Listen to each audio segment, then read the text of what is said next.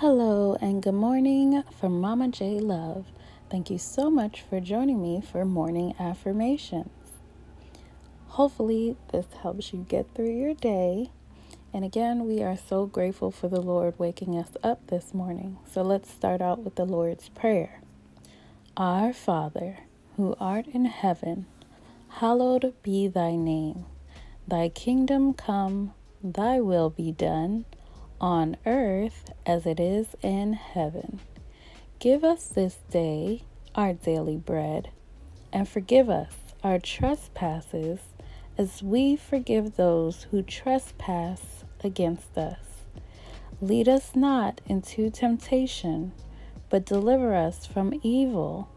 For thine is the kingdom, the power, and the glory, forever and ever. Amen and we'll follow and close out with our affirmation of the day coming from Psalms 86. Hear me, Lord, and answer me, for I am poor and needy. Guard my life, for I am faithful to you. Save your servant who trusts in you. You are my God. Have mercy on me, Lord, for I call to you all day long. Bring joy to your servant, Lord, for I put my trust in you.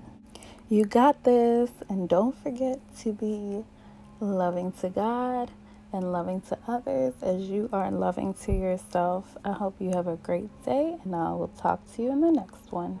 Please note, per Jesus, the best prayer you can do is in a quiet, serene place to yourself where you are open to God.